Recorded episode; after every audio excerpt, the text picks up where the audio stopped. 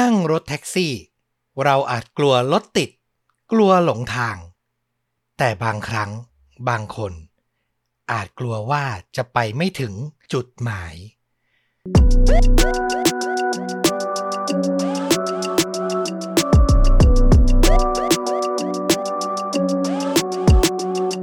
สวัสดีครับ กลับมาพบกับ The A Files Podcast จากช่องชนดูดะ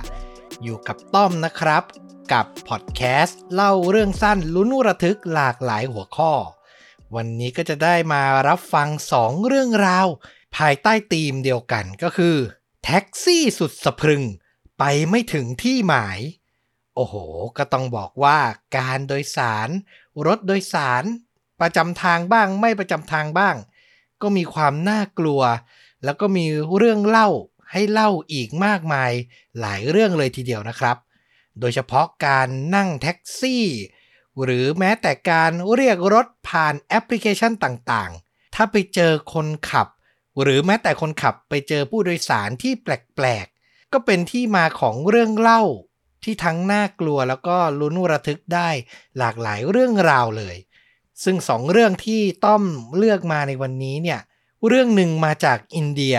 ส่วนอีกเรื่องมาจากสหรัฐอเมริกาเป็นสองเรื่องสองราวที่แตกต่างกันเลยนะครับ แต่ผมขอเริ่มจากเรื่องที่อินเดียก่อนแล้วกัน ได้มาจากบทความบทความหนึ่ง คือผมเนี่ยติดตามนักเขียนคนหนึ่ง ซึ่งเป็นชาวอินเดีย เขามักจะนำเคสที่น่าสนใจรอบโลกมาเล่า เลือกเรื่องแล้วก็ถ่ายทอดได้สนุกมากทีเดียว แล้ววันนี้เนี่ยก็ต้องออกตัวก่อนเลยว่ามันไม่แน่ชัดนะ ว่าเป็นเรื่องเล่า ประสบการณ์จริงมากน้อยแค่ไหน คือเข้าใจเอาว่าน่าจะเป็นเรื่องจริง ที่มีคนอินเดียเนี่ยนำมาเล่าในรายการแล้วคนเขียนท่านนี้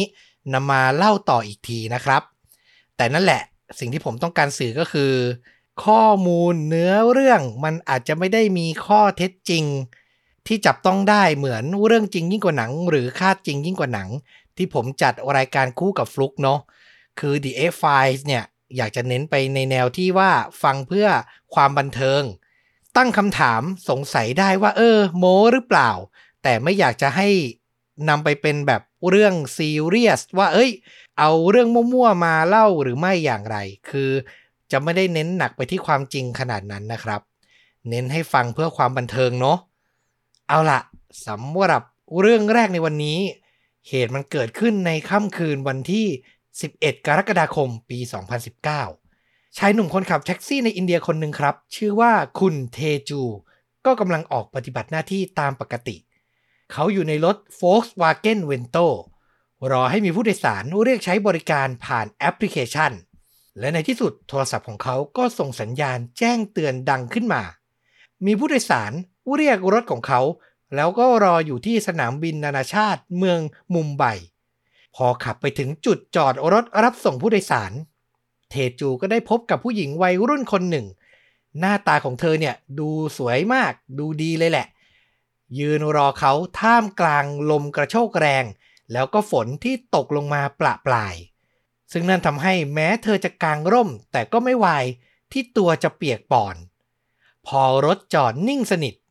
ผู้โดยสารหญิงก็รีบเปิดประตูนำกระเป๋าล้อลากเข้ามาวางก่อน แล้วค่อยๆ แทรกตัวเข้ามานั่ง ที่ที่นั่งผู้โดยสารทางด้านหลังรถ เธอเอ่ยปากบอกกับเทจูว่า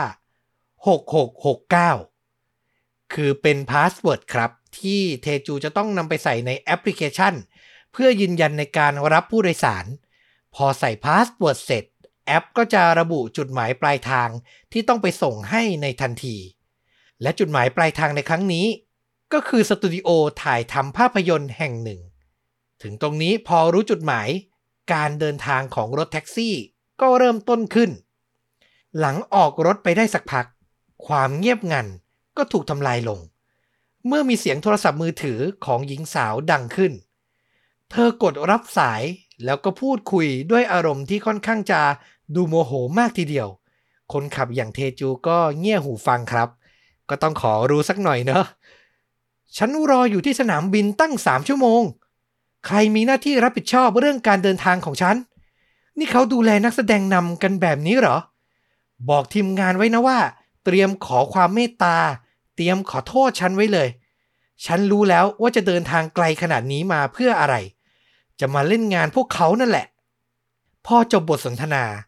เทจูซึ่งแอบฟังอยู่ก็จับใจความได้ครับว่าผู้โดยสารหญิงหน้าตาดีของเขาเนี่ยน่าจะเป็นนักแสดง แต่เขาอะก็ไม่ได้รู้จักเธอไม่ได้เคยเห็นหน้าค่าตาเธอมาก่อน ก็ต้องบอกว่าวงการบันเทิง วงการบอลิวูดในอินเดียมันใหญ่โตมากนะครับ คือมีขนาดใหญ่กว่าวงการบันเทิงไทยเยอะทีเดียว แล้วก็มีการสร้างหนังสร้างซีรีส์สร้างละครเพิ่มขึ้นทุกปีทุกปี ก็ยิ่งทำให้นักแสดงเนี่ยมีจำนวนมาก แล้วก็ยากต่อการจดจำ เทจูฟังเสียงพูดขอโทษ ได้ยินแว่วๆมาจากปลายสาย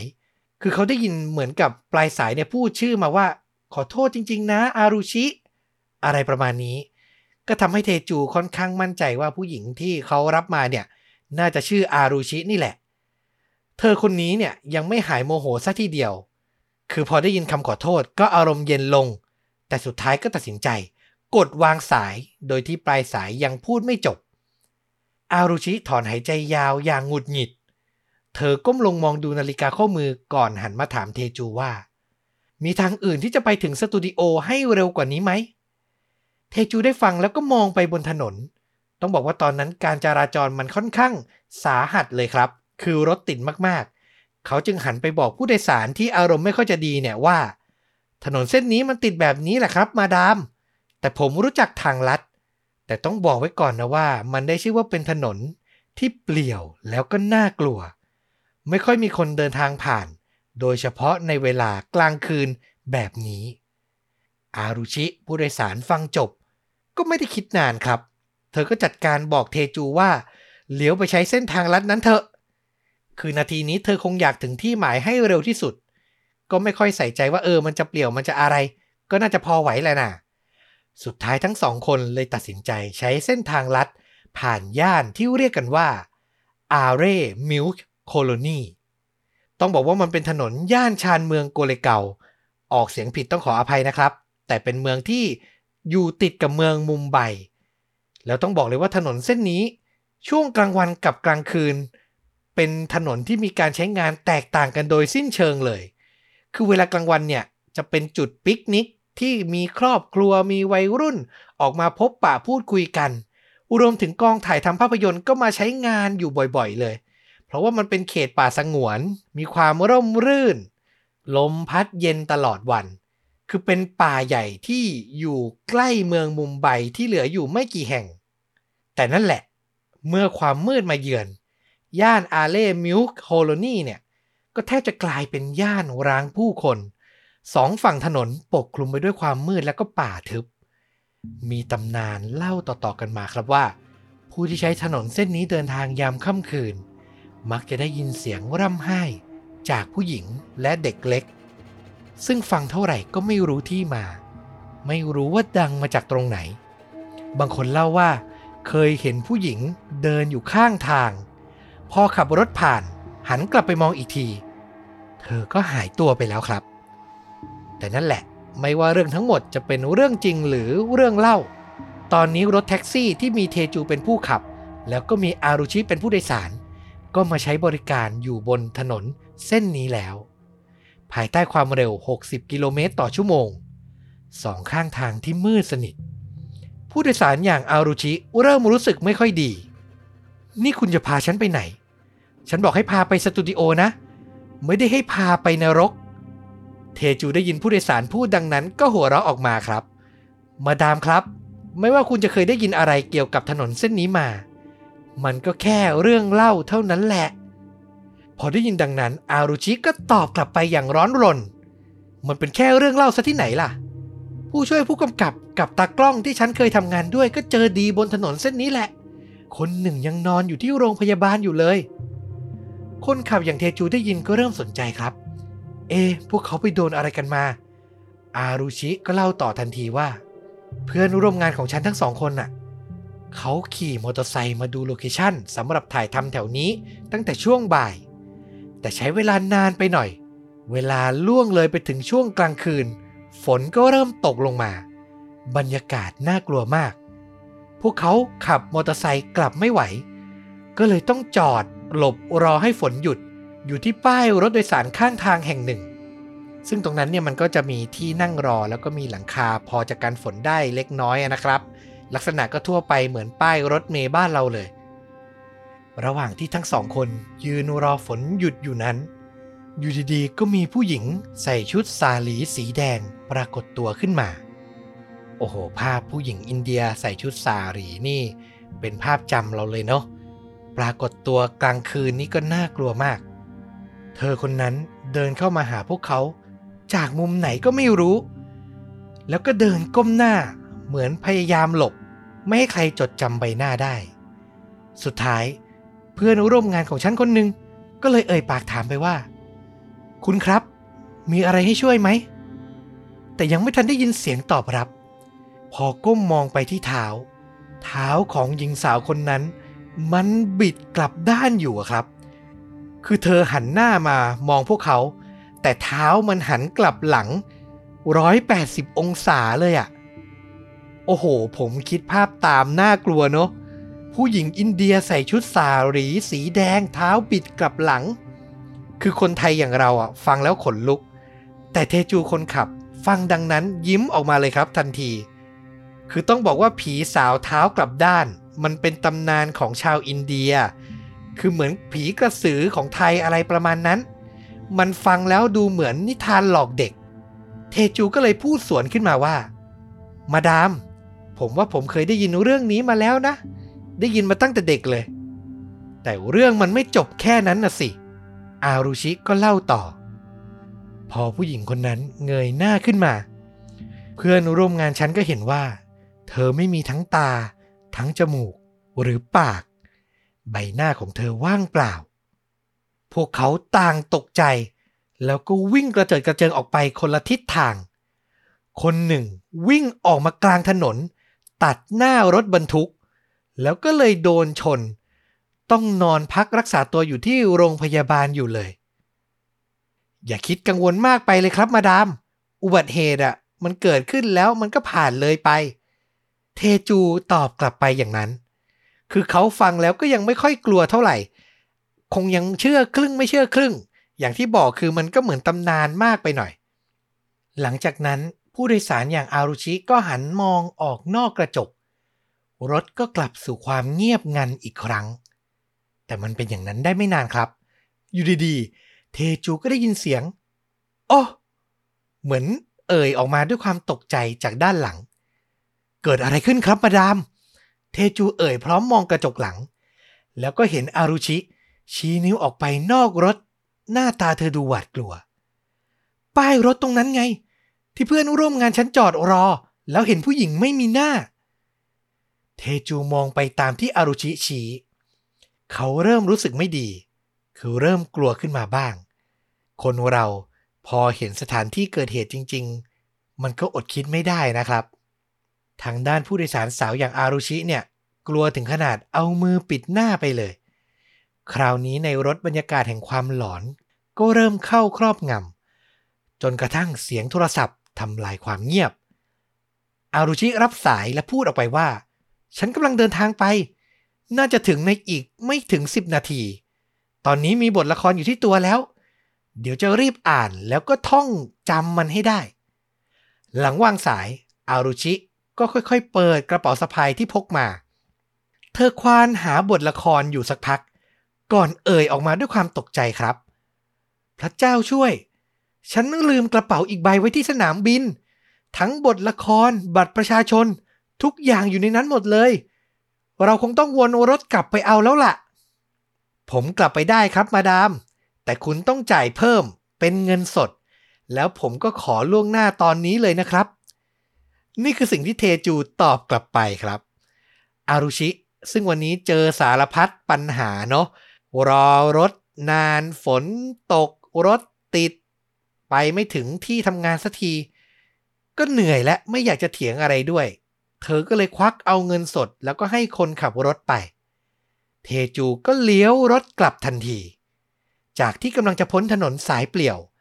เพียงครู่เดียว พวกเขาก็ต้องย้อนกลับไปบนเส้นทางเดิมอีกครั้ง แต่ครั้งนี้ประสบการณ์ที่ไม่มีวันลืมเลือนกำลังจะเกิดขึ้นครับ ท่ามกลางฝนที่เริ่มตกหนัก ทัศนวิสัยที่ไม่ค่อยดี อยู่ดีๆ เทจูก็รู้สึกว่ารถ พุ่งชนเข้ากับอะไรบางอย่างดัง ตึ้ง แต่โชคดีที่มันไม่แรงพอจะทำให้รถเสียหลัก เขาพยายามมองกระจกหลัง แต่ก็มองไม่เห็นว่า รถไปชนไปทับอะไรเข้า ต้องบอกว่าเทจูไม่คิดจะหยุดดูแต่อย่างใด ก็เข้าใจได้เนอะถนนมันทั้งเปลี่ยวทั้งมืด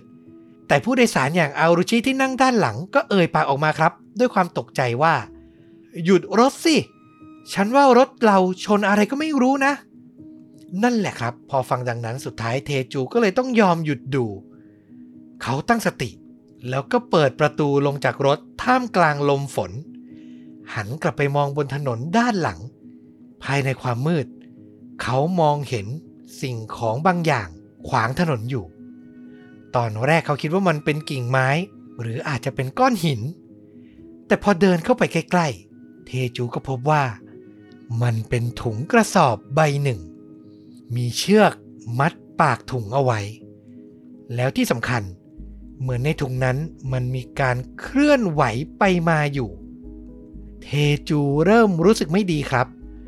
แต่ความอยากรู้ก็เอาชนะความกลัวในใจ เขาเดินไปที่กระสอบใบนั้น ลดตัวลงนั่ง แล้วก็แก้เชือกที่มัดปากถุงออก แล้วสิ่งแรกที่เขาได้เห็นก็คือ เท้าของผู้หญิง ผู้หญิงที่ไหนถูกจับใส่กระสอบวางเอาไว้กลางถนนแบบนี้ เทจูรีบดึงถุงออกจากตัวของเธอ แต่พอเห็นเธอชัดๆ แบบเต็มตา เขาก็ตกใจแทบสิ้นสติ เพราะผู้หญิงในกระสอบ สวมชุดสาหรีสีแดง ใบหน้าของเธอไม่มีทั้งตา ทั้งจมูกหรือปาก นี่เรื่องเล่าที่ผู้โดยสารเพิ่งจะเล่ามาเมื่อกี้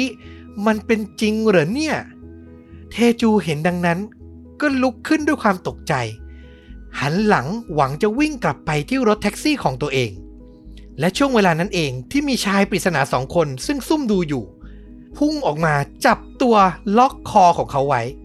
เทจูร้องเสียงหลงด้วยความตกใจ วินาทีนั้นภาพสุดท้ายที่เขาเห็น คือหญิงสาวคนหนึ่งเดินพุ่งเข้ามาแล้วใช้ผ้า มัดตาจนเขาเนี่ยมองไม่เห็นอะไรอีก เทจูบอกว่าเขามองผู้หญิงคนนั้นไม่ชัด แต่มั่นใจประมาณหนึ่งว่า เธอก็คืออารุชิ ผู้โดยสารหญิงของเขานั่นเอง หลังถูกปิดตาต่อมาเทจูถูกชายสองคนที่ล็อกตัวทำร้ายจนหมดสติ เขาตื่นขึ้นมาอีกครั้ง แล้วพบว่าตัวเอง นอนสลบสลายอยู่ริมฟุตบาทข้างทาง รถแท็กซี่คู่ชีวิตของเขา หายไปแล้วครับ เทจูไล่เรียงสิ่งที่เกิดขึ้นแล้วสรุปได้ว่า อารุชิน่าจะเป็นหนึ่งในแก๊งหัวขโมย คือเป็นนกต่อล่อให้เขาเนี่ย ขับรถมาบนทางบนถนนเส้นนี้ และผู้หญิงไร้หน้าที่เขาเห็นในกระสอบ ก็น่าจะเป็นหุ่นจำลองที่แก๊งหัวขโมยแก๊งนี้ทำขึ้นมา เพื่อให้เหยื่อหวาดกลัวไม่ทันระวังตัวนั่นเอง เรื่องราวสรุปจบตรงที่ว่าทุกวันนี้หัวขโมยแก๊งนี้ยังไม่ถูกจับกลุ่มตัวครับ และเทจูก็ยังคงต้องรอความยุติธรรมต่อไป เริ่มต้นมาเหมือนจะเป็นเรื่องราวเกี่ยวกับวิญญาณ พูดผี ถนนสายเปลี่ยว แต่จบลงด้วยแก๊งหัวขโมยที่วางแผนไว้ได้อย่างน่ากลัวมากๆ อย่างที่บอกนะครับ ใช้วิจารณญาณวิเคราะห์กันเองได้อย่างเต็มที่ ผมแค่รู้สึกว่าอ่านบทความนี้แล้วมันลุ้นระทึก แล้วมีทุกรสชาติดี เลยอยากจะนำมาถ่ายทอดให้ชาวชวนดูดะ ทุกท่านได้รับฟัง เอาละจบเรื่องแรกกันไป เปลี่ยนอารมณ์ครับ มาพบเรื่องราวน่ากลัวจากผู้โดยสารรถแท็กซี่กันบ้าง ข้ามจากอินเดียไปที่สหรัฐอเมริกา เรื่องเล่าเรื่องนี้ผมได้มาจากเว็บบอร์ดชื่อดังอย่าง Reddit ก็เป็นแหล่งข้อมูลสำคัญที่ผมก็มักจะค้นหาข้อมูล เรื่องสนุกๆมาเล่าอยู่เสมอนะครับ เรื่องนี้ถูกโพสต์ในปี 2010 โดยเจ้าของกระทู้เนี่ยใช้นามแฝงว่าดีไซน์ติวเตอร์ตัวละครเนี่ยจะมีหลักๆอยู่ 2 คนก็คือ เจ้าของเรื่องนะครับกับอดีตแฟนสาว ซึ่งตอนนั้นอายุ 18 ปี คือตอนนี้เนี่ยเลิกกันไปแล้ว แต่ตอนเกิดเรื่องยังคบกันอยู่ ทั้งคู่ออกไปเที่ยวกลางคืนกับเพื่อนๆ เจ้าของเรื่องตั้งแต่นี้ผมขออนุญาตเรียกว่าคุณดีก็แล้วกัน หลังจากปาร์ตี้ไปได้สักพัก คุณดีก็เริ่มรู้สึกว่าไม่ไหวแล้ว เมาแล้วอยากจะพักผ่อน ก็เลยขอตัวกลับก่อน ส่วนแฟนสาวของเขาเนี่ยขออยู่กับเพื่อนๆต่ออีกนิด เธอบอกว่าเดี๋ยว เธอจะขอนั่งแท็กซี่ กลับบ้านไปหาเขาเอง ต่อมาครับ พอถึงเวลากลับ แฟนสาวกับเพื่อนผู้หญิงอีกคน ก็โบกรถแท็กซี่ แล้วก็ขึ้นไปนั่งตามปกติ นั่งได้สักพัก ประโยคแรกที่คนขับ พูดกับแฟนสาวของคุณดีก็คือ รู้ไหม คุณเป็นคนที่สวยที่สุดที่ผมเคยเห็นเลย อือคือมันเป็นประโยคชื่นชม ที่ไม่ถูกกระเทศะอย่างแรงเลยเนาะกลางดึกไม่เคยเห็นหน้ากันมาก่อน แล้วอยู่ดีๆก็พูดขึ้นมา มันน่าขนลุกสำหรับหญิงสาวที่ใช้บริการรถแท็กซี่มากๆ รถคันนั้นวิ่งไปส่งเพื่อนผู้หญิงถึงบ้านก่อน แล้วจากนั้นอีกประมาณ 2 บล็อกครับ คือวิ่งไปอีกไม่ไกลก็จะถึงบ้านที่คุณดีรออยู่แล้ว แต่สิ่งที่เกิดขึ้นก็คือคนขับรถแท็กซี่ไม่ยอมไปส่ง อ้างครับว่าน้ำมันหมดต้องแวะเติมน้ำมันก่อน แฟนคุณดีก็พยายามบอกว่าเนี่ย อีกนิดเดียวจะถึงบ้านของฉันแล้ว คุณไปส่งฉันก่อนไม่ได้เหรอ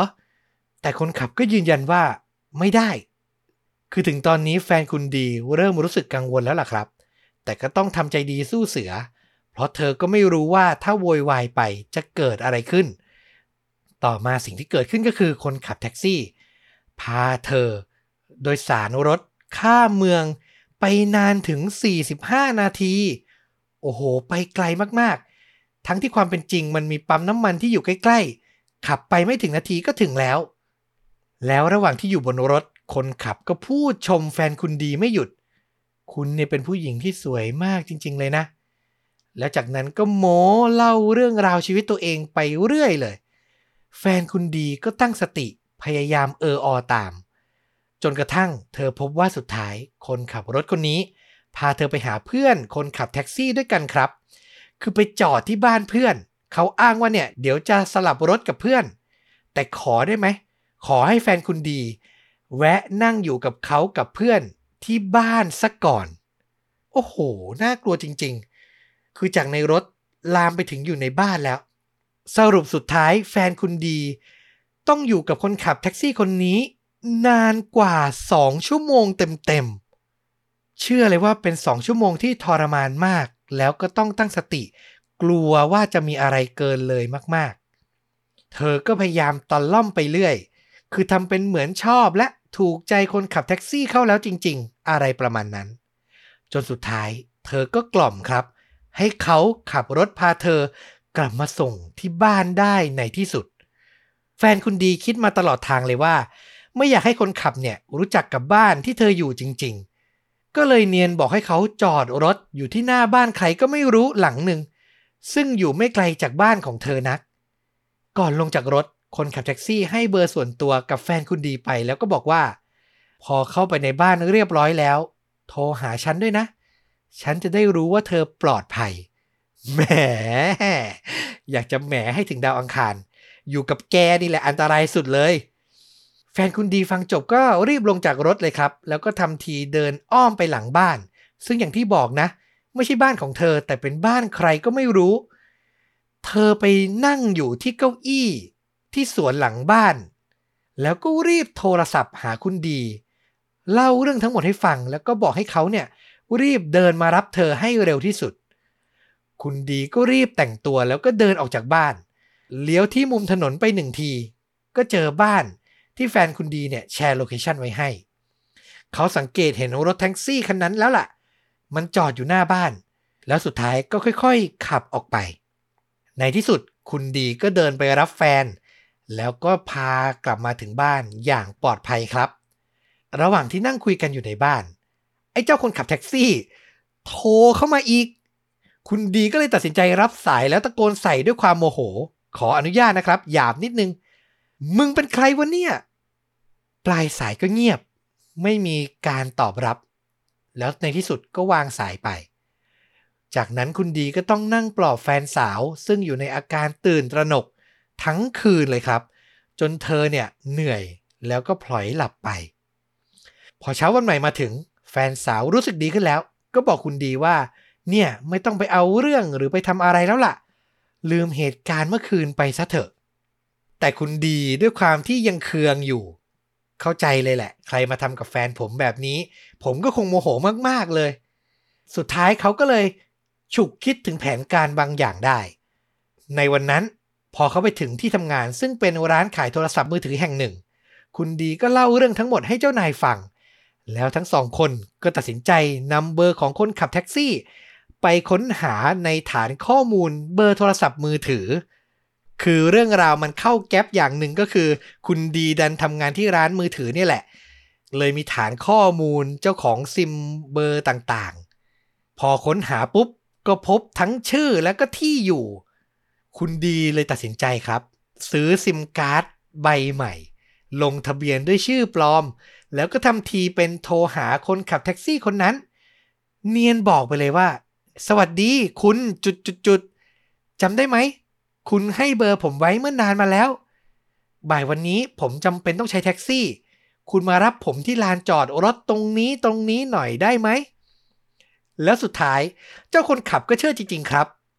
คุณดีหลอกให้เขามาจอดรถรอที่ลานจอดร้างแห่งหนึ่ง ซึ่งอยู่ไม่ไกลจากที่ทำงานมากนัก ต่อมาพอใกล้เวลานัด เจ้านายกับคุณดีก็พากันปิดร้านชั่วคราว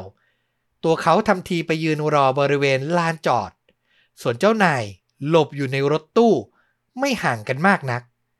พอรถแท็กซี่ขับมาถึง คุณดีก็เดินขึ้นไปนั่งที่ที่นั่งผู้โดยสาร เจ้าคนขับก็กดมิเตอร์ตามปกติ แต่ยังไม่ทันจะออกรถ คุณดีก็เอ่ยปากขึ้นมาทันทีว่า นี่ แกจำฉันได้ไหม ที่คุยโทรศัพท์กับแกเมื่อคืนไง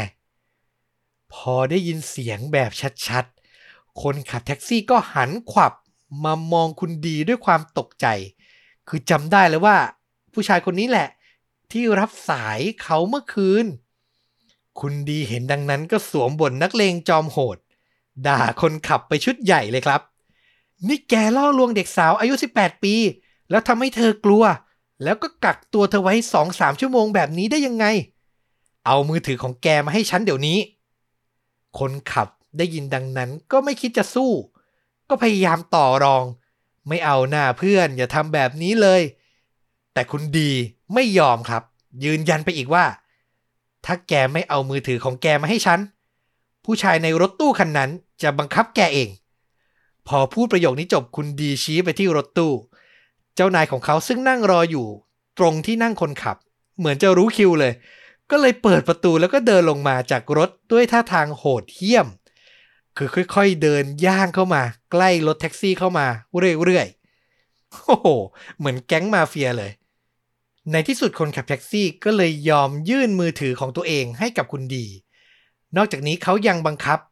ขอใบขับขี่ของเจ้าคนขับคนนี้มาอีกด้วย จัดหนักจริง ๆ ครับ จากนั้นคุณดีก็เปิดประตูลงจากรถ กดเอาซิมมือถือออกมาไว้กับตัว ก่อนจะคว้างมือถือ ลงบนพื้น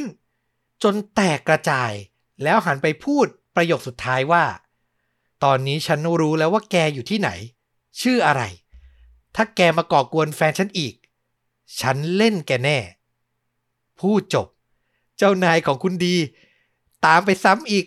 คือเดินไปใกล้ๆหน้าต่างฝั่งคนขับ แล้วตะโกนขู่ใส่หน้าไปอีกหนึ่งทีครับจากนั้นทั้งสองคนก็เดินขึ้นรถตู้แล้วก็ขับออกมา จบเรื่องแก๊งมาเฟียจำลองกับคนขับแท็กซี่โรคจิตไว้เพียงเท่านี้ โอ้โห คุณดีของเรานี่จัดหนักจริง ๆ คือในมุมหนึ่งผมอ่านเรื่องนี้จบ ผมก็รู้สึกสะใจ เชื่อว่าคุณผู้ฟังหลายคนก็รู้สึกเหมือนกันเนาะคนบางคนมันไม่รู้สึกตัวมันต้องโดนซะบ้าง แต่ถ้าคิดดีๆ แล้วอะ อันนี้ในมุมมองของคนไม่สู้คน แบบผมนะ อันตรายเหมือนกันเป็นดาบสองคมเหมือนกันถูกไหมครับ คือถ้าเจ้าคนขับแท็กซี่ มันดันเป็นนักเลง มีอาวุธพกมา หรือมีเพื่อน แล้วคิดจะมาเอาคืน ก็น่ากลัวว่าเรื่องจะไม่จบเพียงเท่านี้ แล้วสุดท้ายจะรุนแรงไปถึงขั้นไหนก็ตอบไม่ได้เช่นเดียวกัน เพราะฉะนั้นผมว่าต่อว่าด่าทอ แจ้งเจ้าหน้าที่ที่มีส่วนเกี่ยวข้อง ก็น่าจะเพียงพอแล้วล่ะสำหรับคนทั่วไปเนาะ คือฟังเรื่องนี้ไว้เตือนตัวเอง แต่สำหรับส่วนตัวผมผมว่าไม่น่าทำตามสักเท่าไหร่ เอาล่ะ และนี่ก็คือ 2 เรื่องราวที่นำมาฝากกันนะครับ คุณผู้ฟังคนไหนมีประสบการณ์กับรถแท็กซี่ ซึ่งต้องบอกว่าในเมืองไทย ก็คงมีไม่น้อยเช่นเดียวกันนะครับ ไม่ว่าจะเป็นเรื่องบวก หรือเรื่องลบๆ สนใจอยากจะให้ต้อมมาถ่ายทอดในรายการแบบนี้ ก็พิมพ์เล่าส่งข้อความมาทาง Facebook หรือจะส่งอีเมลมาที่ชวนดูดะ at gmail.com ก็ได้เช่นเดียวกันนะครับ หรือถ้าเป็นเรื่องสั้นๆ อยากจะคอมเมนต์พูดคุยกัน ก็พิมพ์คุยกันมาได้ทุกช่องทางทั้ง YouTube Facebook Twitter ได้หมดเลย ก็จะไปตามอ่านตามตอบเหมือนทุกครั้งนะครับ เอาล่ะ และนี่ก็คือ The A Files Podcast เรื่องราวเกี่ยวกับแท็กซี่สุดสะพรึง ที่ไปไม่ถึงจุดหมายในวันนี้นะครับ อยากสนับสนุนต้อมกับฟลุกให้ทำพอดแคสต์ไปได้นานๆ ส่งรายได้ให้เราโดยตรง กดปุ่ม Super Thanks ใน YouTube อยู่ใกล้ๆ ปุ่มกดไลค์กด Subscribe เลย ขอบพระคุณมากๆ กับทุกท่านที่สนับสนุนเรามาเสมอนะครับ หรือจะสมัครสมาชิกช่องเป็นรายเดือน ก็แปะลิงก์ไว้ให้แล้ว ที่ด้านล่างคลิปทุกช่องทาง แล้วกลับมาพบต้อมกับฟลุกได้ใหม่ในตอนต่อๆไป สำหรับวันนี้ลาไปเพียงเท่านี้ สวัสดีครับ